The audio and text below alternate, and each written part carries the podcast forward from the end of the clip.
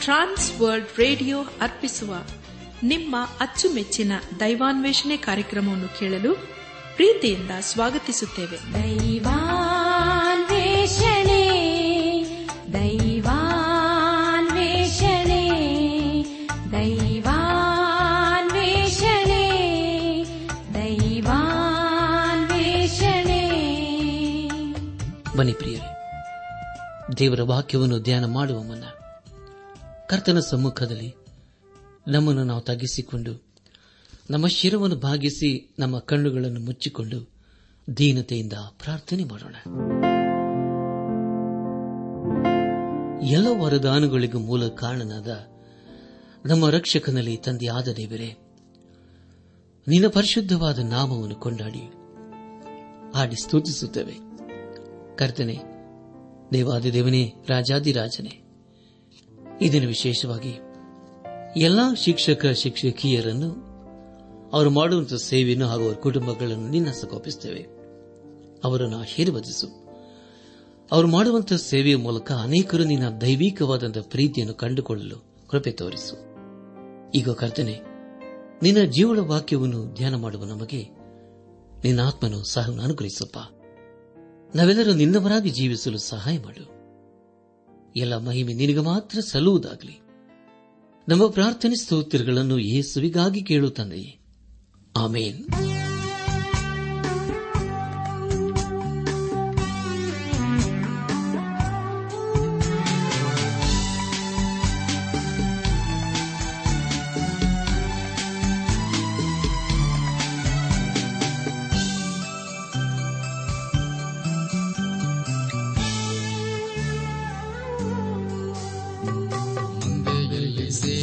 da da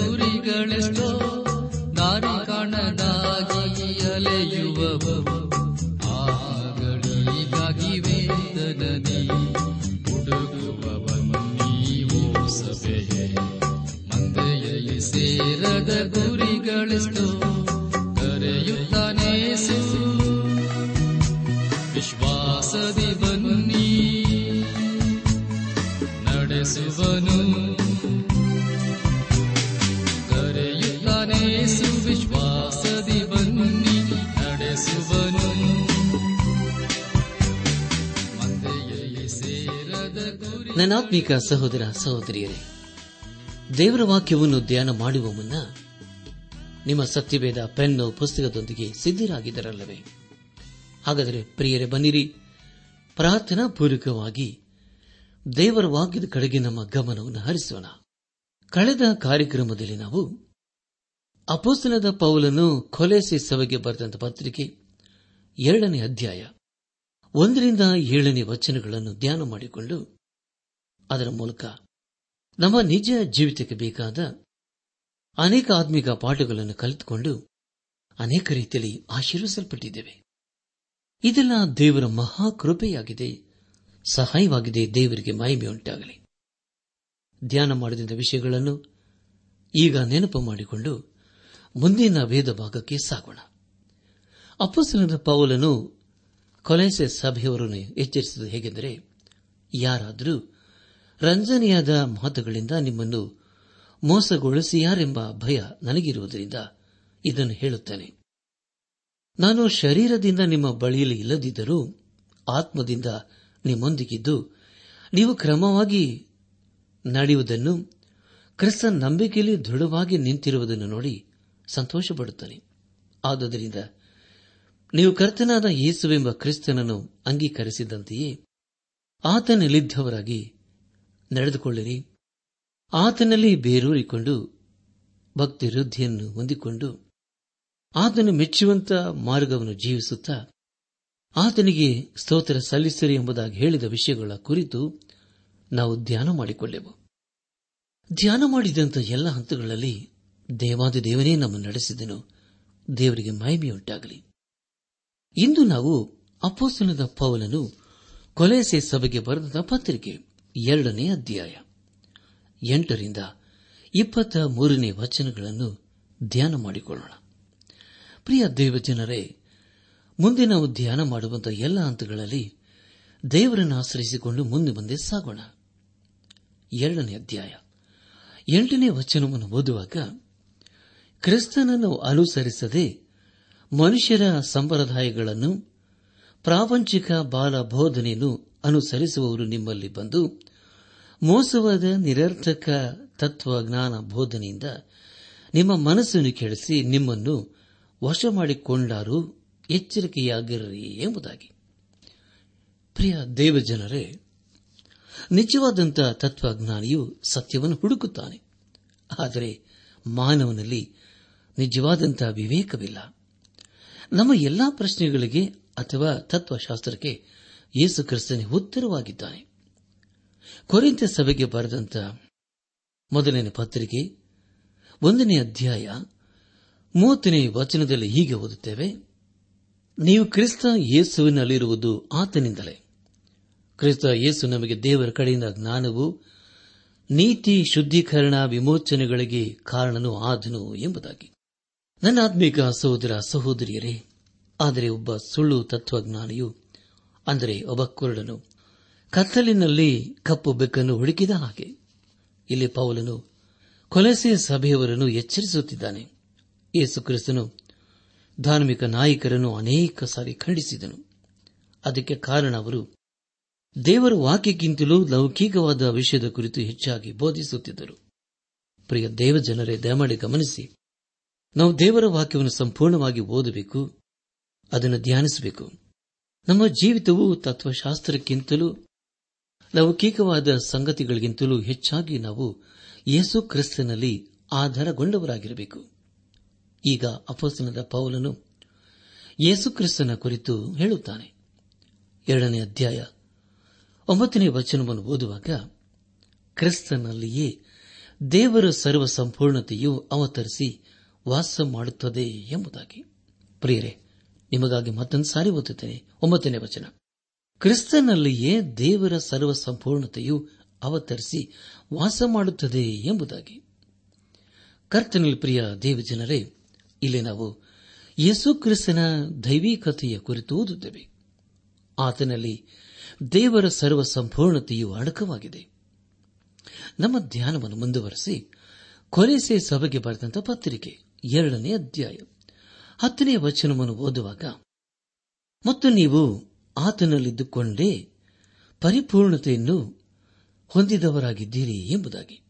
ಪ್ರಿಯರೇ, ಇಲ್ಲಿ ಪೌಲನ್ನು ಬರೆಯುವುದೇನೆಂದರೆ ಕೊಲೆಸೆ ಸಭೆಯವರೇ, ನೀವು ಆತನಲ್ಲಿದ್ದುಕೊಂಡೇ ಪರಿಪೂರ್ಣತೆಯನ್ನು ಹೊಂದಿದವರಾಗಿದ್ದೀರಿ ಎಂಬುದಾಗಿ. ಪ್ರಿಯ ದೇವಜನರೇ, ಯೇಸು ಕ್ರಿಸ್ತನಲ್ಲಿ ಪರಿಪೂರ್ಣತೆಯು ಅಡಕವಾಗಿದೆ. ನಮ್ಮೆಲ್ಲ ಪ್ರಶ್ನೆಗಳಿಗೆ, ಸಮಸ್ಯೆಗಳಿಗೆ ಯೇಸು ಕ್ರಿಸ್ತನ ಉತ್ತರವಾಗಿದ್ದಾನೆ. ನಾವು ದೇವರ ವಾಕ್ಯದಲ್ಲಿ ಸಂಪೂರ್ಣವಾಗಿ ನೆಲೆಗೊಂಡವರಾಗಿರಬೇಕು. ಪ್ರಿಯ ದೇವಜನರ, ಹಿಂದೆ ನಾವು ಯೇಸು ಕ್ರಿಸ್ತನಿಗೆ ತಿರುಗಿಕೊಳ್ಳೋಣ. ಪಾಪದ ಜೀವಿತಕ್ಕೆ ಬೆನ್ನು ಹಾಕೋಣ ಪ್ರಿಯರೇ. ಎರಡನೇ ಅಧ್ಯಾಯ ಹನ್ನೊಂದನೇ ವಚನವನ್ನು ಓದುವಾಗ, ಆತನು ಎಲ್ಲ ದೊರೆತನಗಳಿಗೂ ಅಧಿಕಾರಿಗಳಿಗೂ ಶಿರಸ್ಸು. ನೀವು ಆತನಲ್ಲಿ ಸುನ್ನತಿಯನ್ನು ಹೊಂದಿದಿರಿ ಆ ಸುನ್ನತಿಯು ಕೈಯಿಂದ ಮಾಡಿದ್ದಲ್ಲ. ಇದು ಪಾಪಾಧೀನ ಸ್ವಭಾವವನ್ನು ವಿಸರ್ಜಿಸುವುದೇ. ಇದೇ ಕ್ರಿಸ್ತಿಯ ಸುನ್ನತಿ ಎಂಬುದಾಗಿ. ಪ್ರಿಯ ದೇವಜನರೇ, ನಮಗೆ ಬೇಕಾಗಿರುವುದು ದೈಹಿಕ ಸುನ್ನತಿಗಿಂತಲೂ ಹೃದಯದ ಸುನ್ನತಿ ಬಹು ಪ್ರಾಮುಖ್ಯ. ನಾವು ಯೇಸು ಕ್ರಿಸ್ತಿನಲ್ಲಿ ಇರುವಾಗ ನಾವು ಹೊಸ ಸೃಷ್ಟಿಗಳಾಗುತ್ತೇವೆ ಎಂಬುದಾಗಿ ಅಪಸ್ಸನದ ಪೌಲನ್ನು ಕೊರಿತ ಸಭೆಗೆ ಬರೆದಂತ ಎರಡನೇ ಪತ್ರಿಕೆ ಐದನೇ ಅಧ್ಯಾಯದಲ್ಲಿ ಬರೆಯುತ್ತಾನೆ. ಆತನು ಈಗ ನಮ್ಮ ರಕ್ಷಕನಾಗಿದ್ದಾನೆ. ನಾವು ಆತನಲ್ಲಿ ನಮ್ಮನ್ನು ನಾವು ಗುರುತಿಸಿಕೊಳ್ಳಬೇಕು. ನಮ್ಮ ಧ್ಯಾನವನ್ನು ಮುಂದುವರೆಸಿ ಅಪೋಷಣದ ಕೊಲೆ ಸೇಸ ಬಗ್ಗೆ ಬರೆದಂತ ಪಾತ್ರಿಕೆ ಎರಡನೇ ಅಧ್ಯಾಯ. ಹನ್ನೆರಡನೇ ವಚನವನ್ನು ಓದುವಾಗ, ನೀವು ದೀಕ್ಷಾಸ್ಥಾನದಲ್ಲಿ ಕ್ರಿಸ್ತನೊಂದಿಗೆ ಹೂಣಲ್ಪಟ್ಟಿದ್ದರಿಂದಲೇ ಆ ಸುನ್ನತಿಯನ್ನು ಹೊಂದಿದಿರಿ ಇದಲ್ಲದೆ ಆತನನ್ನು ಸತ್ತವರೊಳಗಿಂದ ಎಬ್ಬಿಸಿದ ದೇವರ ಸಾಮರ್ಥ್ಯದಲ್ಲಿ ನಂಬಿಕೆ ಇಡುವುದರ ಮೂಲಕ ಅದರಲ್ಲಿ ಆತನು ಕೂಡ ಎದ್ದು ಬಂದೀರಿ ಎಂಬುದಾಗಿ. ನನ್ನ ಆತ್ಮಿಕ ಸಹೋದರ, ಸಹೋದರಿಯರೇ, ಯೇಸು ಕ್ರಿಸ್ತನ ಮರಣ ಹಾಗೂ ಪುನರುತ್ಥಾನ ಅದು ಚರಿತ್ರೆಯಲ್ಲಿ ನಡೆದು ಹೋದಂತಹ ಒಂದು ಘಟನೆಯಾಗಿದೆ. ಯೇಸು ಕ್ರಿಸ್ತನು ಸತ್ತಾಗ ನಾವು ಆತನಲ್ಲಿ ಸತ್ಯವು ಆತನು ನಮ್ಮ ಸ್ಥಾನವನ್ನು ತೆಗೆದುಕೊಂಡನು. ಆತನು ಪುನರುತ್ಥಾನ ಹೊಂದಿದ ಮೇಲೆ ನಾವು ಸಹ ಆತನಲ್ಲಿ ಎಬ್ಬಿಸಲ್ಪಡುತ್ತೇವೆ. ಆದುದರಿಂದ ಪ್ರಿಯ ದೇವಿ ಜನರೇ ಈಗ ನಾವು ಆತನಲ್ಲಿ ಜೀವಿಸುತ್ತಾ ಇದ್ದೇವೆ. ಅಂದರೆ ಜೀವಿಸುವ ರಕ್ಷಕನಲ್ಲಿ ನಾವು ಜೀವಿಸುವುದು ಎಷ್ಟು ಭಾಗ್ಯಕರವಾದಂತಹ ಸಂಗತಿಯಲ್ಲವೇ. ಯೇಸು ಕ್ರಿಸ್ತನನ್ನು ಸತ್ತವರೊಳಗಿನ ಎಬ್ಬಿಸಿದ ದೇವರ ಸಾಮರ್ಥ್ಯದಲ್ಲಿ ನಂಬಿಕೆ ಇಡುವುದು ಅದು ಬಹು ಶ್ರೇಷ್ಠವಾದಂಥ ಸಂಗತಿ. ಅದರ ಮೂಲಕ ಅದರಲ್ಲಿ ಆತನು ಕೂಡ ನಾವು ಎದ್ದು ಬರಲಿದ್ದೇವೆ. ರಕ್ಷಣೆಯು ಅದು ಯೇಸುಕ್ರಿಸ್ತನ ಪುನರುತ್ಥಾನದ ಶಕ್ತಿಯಲ್ಲಿ ಅಡಕವಾಗಿರುವಂತಹ ಅಧಿಕಾರವಾಗಿದೆ. ನಮ್ಮ ಧ್ಯಾನವನ್ನು ಮುಂದುವರೆಸಿ ಎರಡನೇ ಅಧ್ಯಾಯ ಹದಿಮೂರನೇ ವಚನವನ್ನು ಓದುವಾಗ, ಅಪರಾಧಗಳನ್ನು ಮಾಡುವುದರಿಂದಲೂ ಸುನ್ನತಿ ಇಲ್ಲದ ಶರೀರ ಭಾವದಿಂದಲೂ ಸತ್ತವರಾಗಿದ್ದ ನಿಮ್ಮನ್ನು ಸಹ ದೇವರ ಕ್ರಿಸ್ತನೊಂದಿಗೆ ಬದುಕಿಸಿದ್ದಾನೆ ಎಂಬುದಾಗಿ. ಪ್ರಿಯ ದೇವಜನರೇ, ದಯಮಾಡಿ ಗಮನಿಸಿ. ಹಳೆ ಒಡಂಬಡಿಕೆಯಲ್ಲಿ ರಕ್ಷಣೆಯ ಕುರಿತು ಹೇಳಿಲ್ಲ. ಆದರೆ ಹೊಸ ಒಡಂಬಡಿಕೆಯಲ್ಲಿ ನಾವು ಓದುತ್ತೇವೆ. ಇಲ್ಲಿ ಪೌಲನು ಹೇಳುವುದೇನೆಂದರೆ, ಈಗ ನಾವು ಕ್ರಿಸ್ತನಲ್ಲಿ ಜೀವಿಸುತ್ತಾ ಇದ್ದೇವೆ ಎಂಬುದಾಗಿ. ಹಾಗಾದರೆ ಪ್ರಿಯರೇ, ನಾವು ಎಷ್ಟರ ಮಟ್ಟಿಗೆ ಆತನ ಅನ್ಯೂನ್ಯತೆಯಲ್ಲಿ ಜೀವಿಸುತ್ತಾ ಇದ್ದೇವೆ ಎಂಬ ಸಂಗತಿಯನ್ನು ಈ ಸಮಯದಲ್ಲಿ ಪರೀಕ್ಷಿಸಿಕೊಳ್ಳುವುದು ಒಳ್ಳೆಯದಲ್ಲವೇ?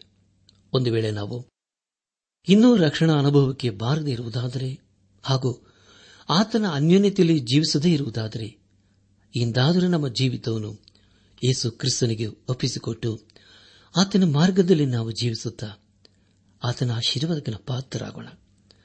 ನಮ್ಮ ಎಲ್ಲ ಸಮಯದಲ್ಲಿ ಆತನನ್ನು ಆತುಕೊಂಡಿದ್ದೇವಾ ದೇವಾಪ್ರಿಯರೇ, ಆತನೇ ನಮ್ಮ ಜೀವಿತದ ಕೇಂದ್ರ ವ್ಯಕ್ತಿಯಾಗಿರಬೇಕು. ನಮ್ಮ ಧ್ಯಾನವನ್ನು ಮುಂದುವರೆಸಿ. ಅಪೋಸ್ತನದ ಪೌಲನು ಕೊಲೆಯಿಸಿ ಸಭೆಗೆ ಬರೆದಂತಹ ಪತ್ರಿಕೆ ಎರಡನೇ ಅಧ್ಯಾಯ.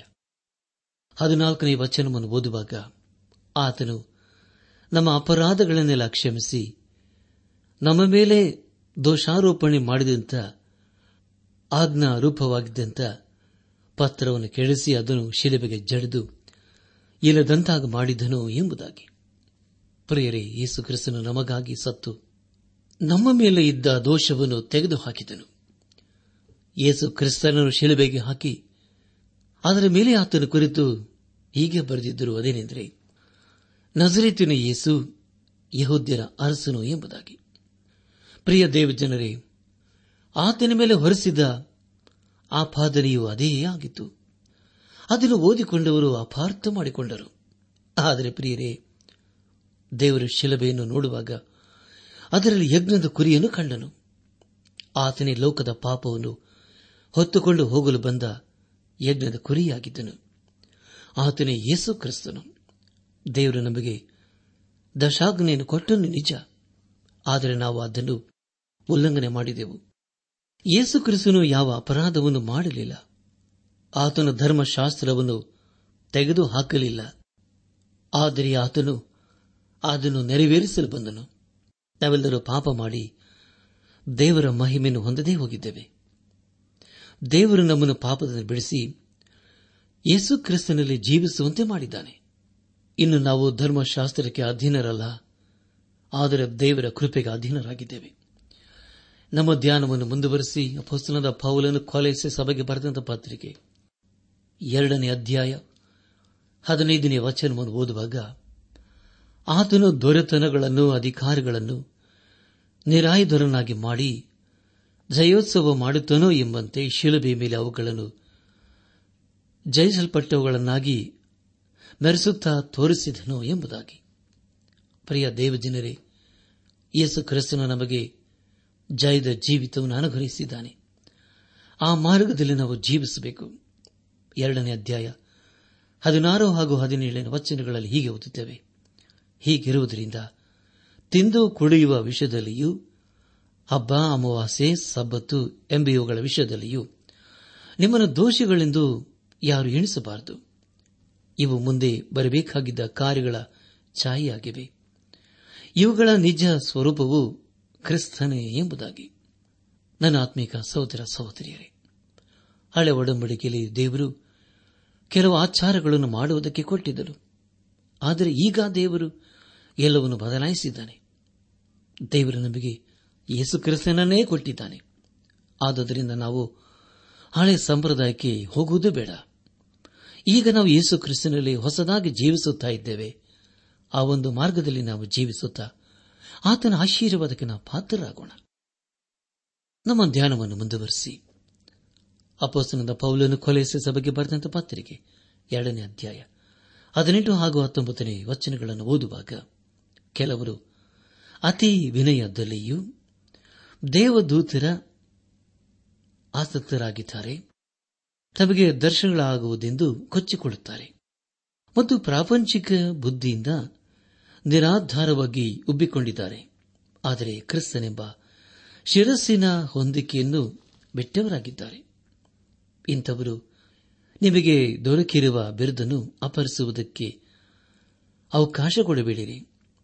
ಆ ಶಿರಸ್ಸಿನಿಂದಲೇ ದೇಹವೆಲ್ಲ ಕೀಲು ನರಗಳ ಮೂಲಕ ಬೇಕಾದ ಸಹಾಯವನ್ನು ಹೊಂದಿ ಒಂದಾಗಿ ಕೂಡಿಸಲ್ಪಟ್ಟು ದೇವರು ಕೊಡುವ ವೃದ್ಧಿಯಿಂದ ಅಭಿವೃದ್ಧಿಯಾಗುತ್ತಾ ಬರುತ್ತದೆ ಎಂಬುದಾಗಿ. ನನ್ನ ಆತ್ಮಿಕ ಸಹೋದರ ಸಹೋದರಿಯರೇ, ಅಂದರೆ ಈ ಕಾರ್ಯಗಳನ್ನು ಮಾಡುವವರು ಯೇಸು ಕ್ರಿಸ್ತನ ಸಂಬಂಧದಲ್ಲಿ ಸರಿಯಾಗಿಲ್ಲವೆಂದೇ ಅರ್ಥ. ಆಗ ಅವರು ಮಾಡುವ ಕಾರ್ಯವು ಬುದ್ಧಿ ಇಲ್ಲದು ಎಂಬುದಾಗಿ ನಾವು ತಿಳಿದುಕೊಳ್ಳಬೇಕು. ಎರಡನೇ ಅಧ್ಯಾಯ, ಇಪ್ಪತ್ತರಿಂದ ಇಪ್ಪತ್ಮೂರನೇ ವಚನಗಳನ್ನು ಓದುವಾಗ, ಪ್ರಾಪಂಚಿಕ ಬಾಲ ಬೋಧನೆಯ ಪಾಲಿಗೆ ನೀವು ಕ್ರಿಸ್ತನೊಂದಿಗೆ ಸತ್ತವರಾಗಿದ್ದ ಮೇಲೆ ಇನ್ನು ಪ್ರಾಪಂಚಿಕರಾಗಿ ಬದುಕುವರಂತೆ ಮನುಷ್ಯ ಕಲ್ಪಿತ ಆಜ್ಞೆಗಳನ್ನು, ಉಪದೇಶಗಳನ್ನು ಅನುಸರಿಸಿ ಇದನ್ನು ಹಿಡಿಯಬೇಡ, ಇದನ್ನು ರುಚಿ ನೋಡಬೇಡ, ಅದನ್ನು ಮುಟ್ಟಬೇಡ ಎನ್ನುವ ನಿಬಂಧನೆಗಳಿಗೆ ನಿಮ್ಮನ್ನು ಒಳಗಾಗ ಮಾಡಿಕೊಳ್ಳುವುದಕ್ಕೆ ಈ ಪದಾರ್ಥಗಳೆಲ್ಲವೂ ಬಳಸುವುದರಲ್ಲಿ ನಾಶವಾಗುತ್ತವೆ. ಅಂತ ಉಪದೇಶಗಳು ಸ್ವಕಲ್ಪಿತಾಚಾರವನ್ನು, ಅತಿ ವಿನಯವನ್ನು, ದೇಹ ದಂಡನೆಯನ್ನು ಬೋಧಿಸುತ್ತಾ ಹೆಸರಿಗೆ ಮಾತ್ರ ಜ್ಞಾನವೆನ್ನಿಸಿಕೊಳ್ಳುತ್ತದೆಯಲ್ಲದೆ ಶಾರೀರಿಕ ಇಚ್ಛೆಗಳನ್ನು ನಿಗ್ರಹಿಸುವುದರಲ್ಲಿ ಯಾವ ಪ್ರಯೋಜನಕ್ಕೂ ಬರುವುದಿಲ್ಲ ಎಂಬುದಾಗಿ. ನನ್ನ ಆತ್ಮೀಕ ಸಹೋದರ, ಸಹೋದರಿಯರೇ, ದಯಮಾಡಿ ಗಮನಿಸಿ. ಇಲ್ಲಿ ಅಪಸ್ತನದ ಪೌಲನ್ನು ಮತ್ತೆ ಹೇಳುವುದೇನೆಂದರೆ, ಕ್ರಿಸ್ತನೊಂದಿಗೆ ನೀವು ಸತ್ತವರಾಗಿದ್ದ ಮೇಲೆ ಈಗ ನೀವು ಜೀವಿಸುವರು ಎಂಬುದಾಗಿ. ಅಂದರೆ ನಾವು ಯೇಸು ಕ್ರಿಸ್ತನೊಂದಿಗೆ ಪಾಪಕ್ಕಾಗಿ ಸತ್ತವರಾಗಿದ್ದೇವೆ ಎಂದರೆ ಇದರ ಅರ್ಥ. ನಾವು ಪಾಪದಲ್ಲಿ ಜೀವಿಸುವುದು ಅಂದರೆ ಅದು ದೊಡ್ಡ ಸಮಸ್ಯೆಯಾಗಿದೆ. ಹಾಗೂ ಅದನ್ನು ದೇವರು ಮೆಚ್ಚುವುದಿಲ್ಲ. ವಿಶ್ವಾಸಿಗಳ ಸಭೆಯಲ್ಲಿ ಅನೇಕರು ಅನೇಕ ತರದ ಭ್ರಮೆಗಳಲ್ಲಿ ಜೀವಿಸುತ್ತಾರೆ. ಅನೇಕರು ಅನೇಕ ರೀತಿಯಲ್ಲಿ ವೇಷಭೂಷಣಗಳನ್ನು ಮಾಡಿಕೊಳ್ಳುತ್ತಾರೆ. ಅನೇಕರು ಅದನ್ನು ಮೆಚ್ಚುತ್ತಾರೆ. ಆದರೆ ಇನ್ನೂ ಅನೇಕರು ಅದನ್ನು ಮೆಚ್ಚುವುದಿಲ್ಲ. ಆದರೆ ಪ್ರಿಯರೇ, ದೇವರು ನಮ್ಮ ಜೀವಿತದಲ್ಲಿ ಅಪೇಕ್ಷಿಸುವುದು ಏನೆಂದರೆ ನಾವು ಆತನು ಮೆಚ್ಚುವಂತ ಕೆಲಸ ಕಾರ್ಯಗಳನ್ನು, ಆಲೋಚನೆಗಳನ್ನು ಮಾಡಬೇಕು ಎಂಬುದಾಗಿ. ಪ್ರಿಯ ದೇವಜನರೇ ನಮ್ಮಲ್ಲಿರುವಂತಹ ಉತ್ತಮವಾದುದನ್ನು ಆತನಿಗೆ ಸಮರ್ಪಿಸಬೇಕು. ಓದಿಕೊಂಡ ವಚನದಲ್ಲಿ ನಾವು ಹೆಮ್ಮೆಯ ಕುರಿತು ಓದಿಕೊಂಡಿದ್ದೇವೆ. ದೇವರು ನಮ್ಮ ಜೀವಿತದಲ್ಲಿ ಅಪೇಕ್ಷಿಸುವುದು ಏನೆಂದರೆ, ನಾವು ಆತನಲ್ಲಿದ್ದುಕೊಂಡು ಆತನಲ್ಲಿ ಆನಂದಿಸಬೇಕು ಎಂಬುದಾಗಿ. ಪ್ರಿಯರೇ, ಆತನಲ್ಲಿದ್ದುಕೊಂಡು ಆತನಲ್ಲಿ ಆನಂದಿಸಲು ಹೇಗೆ ತಾನೇ ಸಾಧ್ಯ? ಅದು ಖಂಡಿತ ಸಾಧ್ಯ. ಯಾವಾಗ ಎಂಬುದಾಗಿ ಹೇಳುವಾಗ, ಯಾವಾಗ ನಮ್ಮ ಜೀವಿತವನ್ನು ಯೇಸು ಕ್ರಿಸ್ತನಿಗೆ ಸಮರ್ಪಿಸಿಕೊಂಡು ಆತನನ್ನು ನಮ್ಮ ಸ್ವಂತ ರಕ್ಷಕನೆಂಬುದಾಗಿ ಅಂಗೀಕರಿಸಿಕೊಳ್ಳುತ್ತೇವೆಯೋ, ಆಗ ಖಂಡಿತವಾಗಿ ಆತನಲ್ಲಿ ಜೀವಿಸುತ್ತೇವೆ ಹಾಗೂ ಆತನಲ್ಲಿ ಆನಂದಿಸುತ್ತೇವೆ ಇಂತಹ ಅನುಭವ ನಮ್ಮದಾಗಿದೆಯೋ ಪ್ರಿಯರೇ? ಇಂತಹ ಅನುಭವ ಇನ್ನೂ ಆಗದೇ ಇರುವುದಾದರೆ, ಇಂದೇ ನಾವು ಯೇಸು ಕ್ರಿಸ್ತನ ಬಳಿಗೆ ಬರೋಣ. ಆಗ ಖಂಡಿತವಾಗಿ ಆತನಲ್ಲಿ ನಾವು ಆನಂದಿಸುತ್ತೇವೆ. ಯೇಸು ಕ್ರಿಸ್ತನಿಗೆ ನಾವು ಹತ್ತಿರದವರೂ ಆಗಿರಬೇಕು. ಒಂದು ವೇಳೆ ನಾವು ಯೇಸು ಕ್ರಿಸ್ತನ ಸಂಗಡ ಹೋಗದೇ ಇರುವುದಾದರೆ, ಪ್ರಿಯರೇ, ಖಂಡಿತವಾಗಿ ಆತನಲ್ಲಿ ನಾವು ಆನಂದಿಸುವುದಿಲ್ಲ. ಆತನಲ್ಲಿ ಹೋಗುವುದಾದರೆ ಖಂಡಿತವಾಗಿ ಆತನಲ್ಲಿ ಆನಂದಿಸುತ್ತೇವೆ ಹಾಗೂ ಆತನಲ್ಲಿ ಸಂತೃಪ್ತಿಯನ್ನು ಕಾಣುತ್ತೇವೆ. ಇಲ್ಲಿಗೆ ಪ್ರಿಯರೇ ಅಪ್ಪಸನದ ಪೌಲನು ಕೊಲೆಸಿ ಸಭೆಗೆ ಬರೆದಂತಹ ಎರಡನೇ ಅಧ್ಯಾಯವು ಮುಕ್ತಾಯವಾಯಿತು.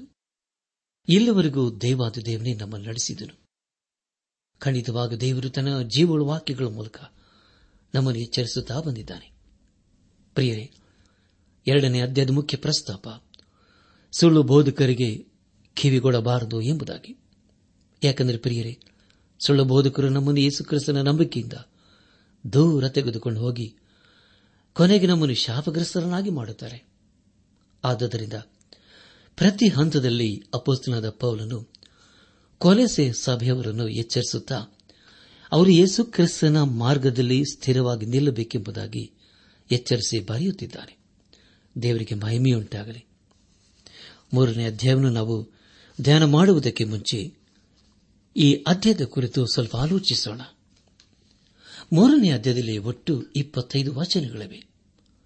ಈ ಅಧ್ಯಾಯದ ಮುಖ್ಯ ಪ್ರಸ್ತಾಪ, ಅಜ್ಞಾನಿಗಳ ನಡತೆಯನ್ನು ಬಿಟ್ಟು ಬಿಟ್ಟು ಯೋಗ್ಯರಾಗಿ ನಡೆಯಬೇಕು ಎಂಬುದಾಗಿ. ಪ್ರಿಯ ದೇವಜನರೇ, ಕೊರೆಸೆ ಸಭೆಗೆ ಬರೆದಂತ ಪತ್ರಿಕೆಯ ಮೂರು ಹಾಗೂ ನಾಲ್ಕನೇ ಅಧ್ಯಾಯಗಳು ಬೇರೆ ರೀತಿಯ ವಿಷಯದ ಕುರಿತು ತಿಳಿಸಿಕೊಡುತ್ತವೆ. ಒಂದು ಹಾಗೂ ಎರಡನೇ ಅಧ್ಯಾಯಗಳಲ್ಲಿ ನಾವು ಯೇಸು ಕ್ರಿಸ್ತನ ತ್ರಯೇಕತ್ವದ ಕುರಿತು ತಿಳ್ಕೊಂಡಿದ್ದೇವೆ. ಯೇಸು ಕ್ರಿಸ್ತನು ತ್ರಯೇಕ ದೇವರಲ್ಲಿ ತನ್ನದೇ ಆದ ಸ್ಥಾನವನ್ನು ಹೊಂದಿಕೊಂಡಿದ್ದಾನೆ. ಆ ಸ್ಥಾನವು ಯಾವುದೆಂದರೆ ಅದು ಮಗನ ಸ್ಥಾನವಾಗಿದೆ. ಆತನ ಮಾನವನು ಹಾಗೂ ದೇವರಲ್ಲಿ ದೇವರಾಗಿದ್ದನು. ಆತನು ಸೃಷ್ಟಿಗೆಲ್ಲ ಜ್ಯೇಷ್ಠ ಪುತ್ರನಾಗಿದ್ದಾನೆ. ಆತನು ಸೃಷ್ಟಿಕರ್ತನೂ ಹೌದು. ಆತನು ನಮ್ಮನ್ನು ಪಾಪದ ಬಿಡಿಸುವ ರಕ್ಷಕನು ವಿಮೋಚಕನೂ ಆಗಿದ್ದಾನೆ ಆತನು ಸಭೆಗೆ ಶಿರಸ್ಸಾಗಿದ್ದಾನೆ. ಯಾಕೆಂದರೆ ಪ್ರಿಯರೇ, ಆತನು ತನ್ನ ಸಭೆಗೋಸ್ಕರ ತನ್ನ ಜೀವವನ್ನೇ ಕೊಟ್ಟಿದ್ದಾನೆ. ಈ ಮೂರನೇ ಅಧ್ಯಾಯದಲ್ಲಿ ಅಪಸ್ನದ ಪೌಲನು ಬರೆಯುವುದೇನೆಂದರೆ, ಆತನ ನಮ್ಮ ಜೀವಿತದ ಸಮಸ್ತವೂ ಆಗಿರಬೇಕು ಎಂಬುದಾಗಿ. ಈ ಲೋಕದಲ್ಲಿ ಅನೇಕರು ಅನೇಕ ವಿಷಯಗಳಿಗೋಸ್ಕರ ತಮ್ಮನ್ನು ತಾವು ಸಮರ್ಪಿಸಿಕೊಳ್ಳುತ್ತಾರೆ. ಆದರೆ ಪ್ರಿಯರೇ ಯೇಸು ಕ್ರಿಸ್ತನಿಗಾಗಿ ತಮ್ಮ ಜೀವಿತವನ್ನು ಸಮರ್ಪಿಸಿಕೊಳ್ಳುವುದು ಅದು ಶ್ರೇಷ್ಠವಾದಂತಹ ಸಂಗತಿಯಾಗಿದೆ. ಅದನ್ನು ದೇವರು ನಮ್ಮ ಜೀವಿತದಲ್ಲಿ ಅಪೇಕ್ಷಿಸುತ್ತಾನೆ. ಹಾಗಾದರೆ ಬರೆಯಿರಿ ಸಮರ್ಪಣೆ ಅಂದರೆ ಏನು? ಸಮರ್ಪಣೆ ಅಂದರೆ ಅದು ಯೇಸು ಕ್ರಿಸ್ತನಿಗೆ ಹೋಲಿಕೆಯಾಗಿದೆ. ಆತನು ನಮಗೋಸ್ಕರ ತನ್ನನ್ನೇ ಸಮರ್ಪಿಸಿಕೊಂಡನಲ್ಲವೇ? ಅದುವೇ ನಿಜವಾದಂತಹ ಸಮರ್ಪಣೆಯಾಗಿದೆ.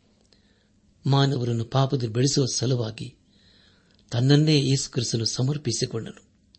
ತನ್ನನ್ನೇ ಬರೆದು ಮಾಡಿಕೊಂಡನು. ಮಾನವನಾಗಿ ಈ ಲೋಕಕ್ಕೆ ಬಂದನು.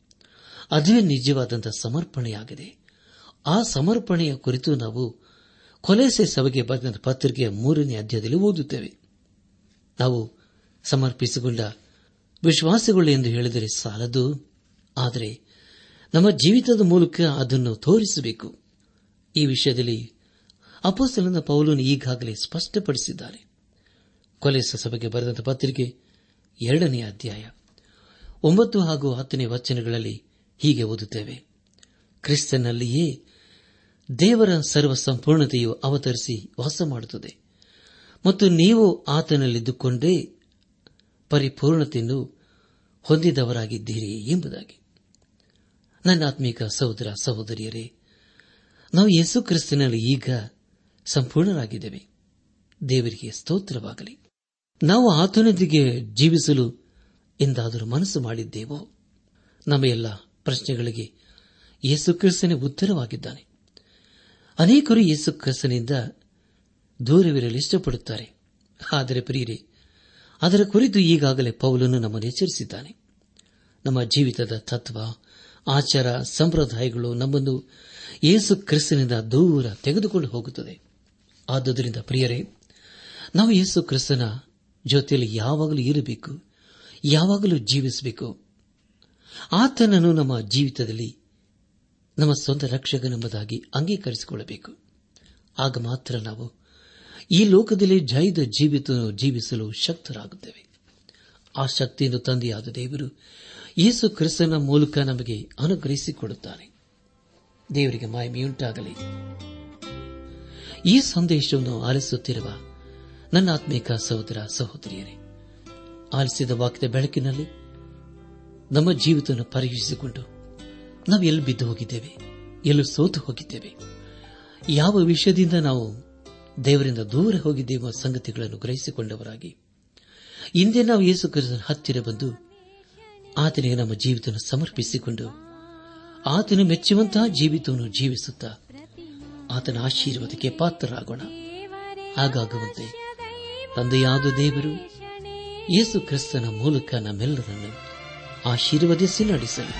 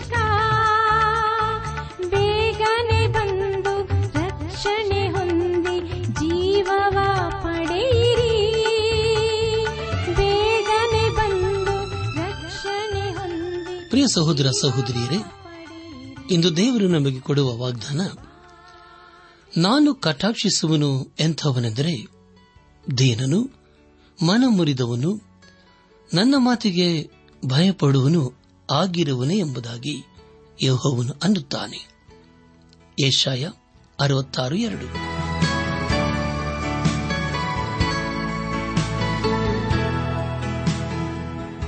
ಪ್ರಿಯರೇ ಇದುವರೆಗೂ ಆಲಿಸಿದ ದೈವಾನ್ವೇಷಣೆ ಕಾರ್ಯಕ್ರಮವು ನಿಮ್ಮ ಮನಸ್ಸಿಗೆ ಸಮಾಧಾನ, ಸಂತೋಷ ನೀಡಿದೆ ಎಂದು ನಾವು ನಂಬುತ್ತೇವೆ.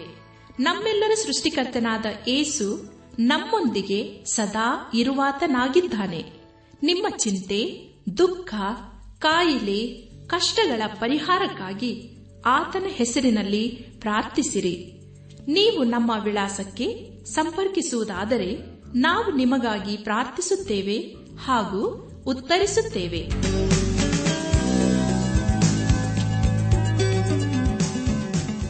ನಮ್ಮ ವಿಳಾಸ ದೈವಾನ್ ವೇಷಣೆ ಟ್ರಾನ್ಸ್ ವರ್ಲ್ಡ್ ರೇಡಿಯೋ, ಇಂಡಿಯಾ, ಟಪಾಲು ಪೆಟ್ಟಿಗೆ, ನಾಲ್ಕು ಮೂರು, ಎರಡು ಸೊನ್ನೆ, ಬೆಂಗಳೂರು, ನಲವತ್ಮೂರು. ದೈವಾನ್ ವೇಷಣೆ Trans World Radio, India post box four three two zero Bangalore forty three ದೂರವಾಣಿ ಸಂಖ್ಯೆ ಒಂಬತ್ತು ಎಂಟು ನಾಲ್ಕು ಐದು ಆರು ಒಂದು ಆರು ನಾಲ್ಕು ಒಂದು ಎರಡು. ನಮ್ಮ ಇಮೇಲ್ ವಿಳಾಸ Kannada TTB at radio eight eight two dot com ನಮಸ್ಕಾರ ಪ್ರಿಯರೇ.